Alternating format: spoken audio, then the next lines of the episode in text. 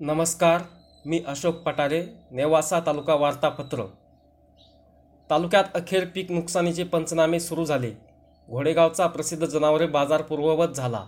Corona संक्रमितांच्या संख्येतील घसरण सुरूच राहिल्याने आशादायक स्थिती कायम राहिली. नेवासा तालुक्यात खरीप पिकांचे पंचनामे अखेर सुरू झाले. तहसीलदारांनी उशिरा आदेश काढून तीन दिवसात पंचनामे करण्याचे आदेश सोडले. त्यामुळे यंत्रणा वेगाने कामाला लागली. मात्र पंचनामे करताना ते कोणत्या पिकांचे करायचे याबाबत सुस्पष्टता नसल्याचे दिसून आले.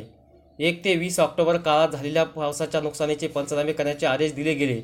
मात्र त्यानंतर बावीस तारखेलाही काही गावात जोरदार पाऊस पडून नुकसान झाले. त्याचे काय? हा प्रश्न अनुत्तरित राहिला.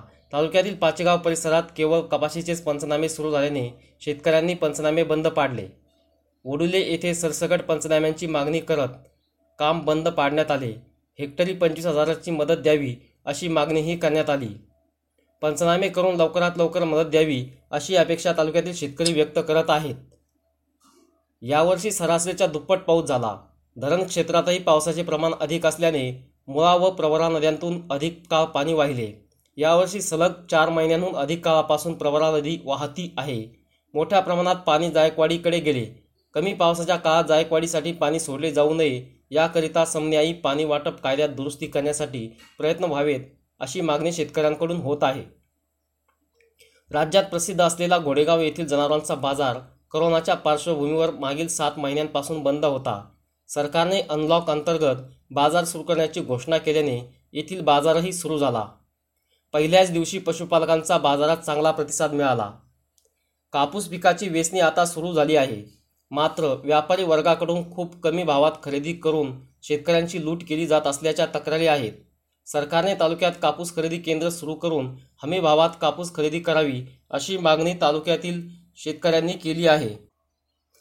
लोकनेते मारुतराव घुले पाटील ज्ञानेश्वर सहकारी साखर कारखान्याने साखर आयुक्तालयाच्या मार्गदर्शक सूचनांची अंमलबजावणी करून कारखान्याच्या बाराशे शेहेचाळीस कामगारांना प्रत्येकी दोन लाखाचे करोना विमा संरक्षण दिले. तालुक्यात नवरात्र उत्सवापाठोपाठ दसराही करोना नियमांचे पालन करत उत्साहात साजरा झाला.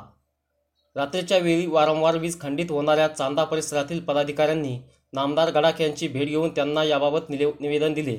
नामदार गडाखांनी त्वरित आदेश देऊन हा प्रश्न सोडविल्याने ग्रामस्थांनी त्यांना धन्यवाद दिले.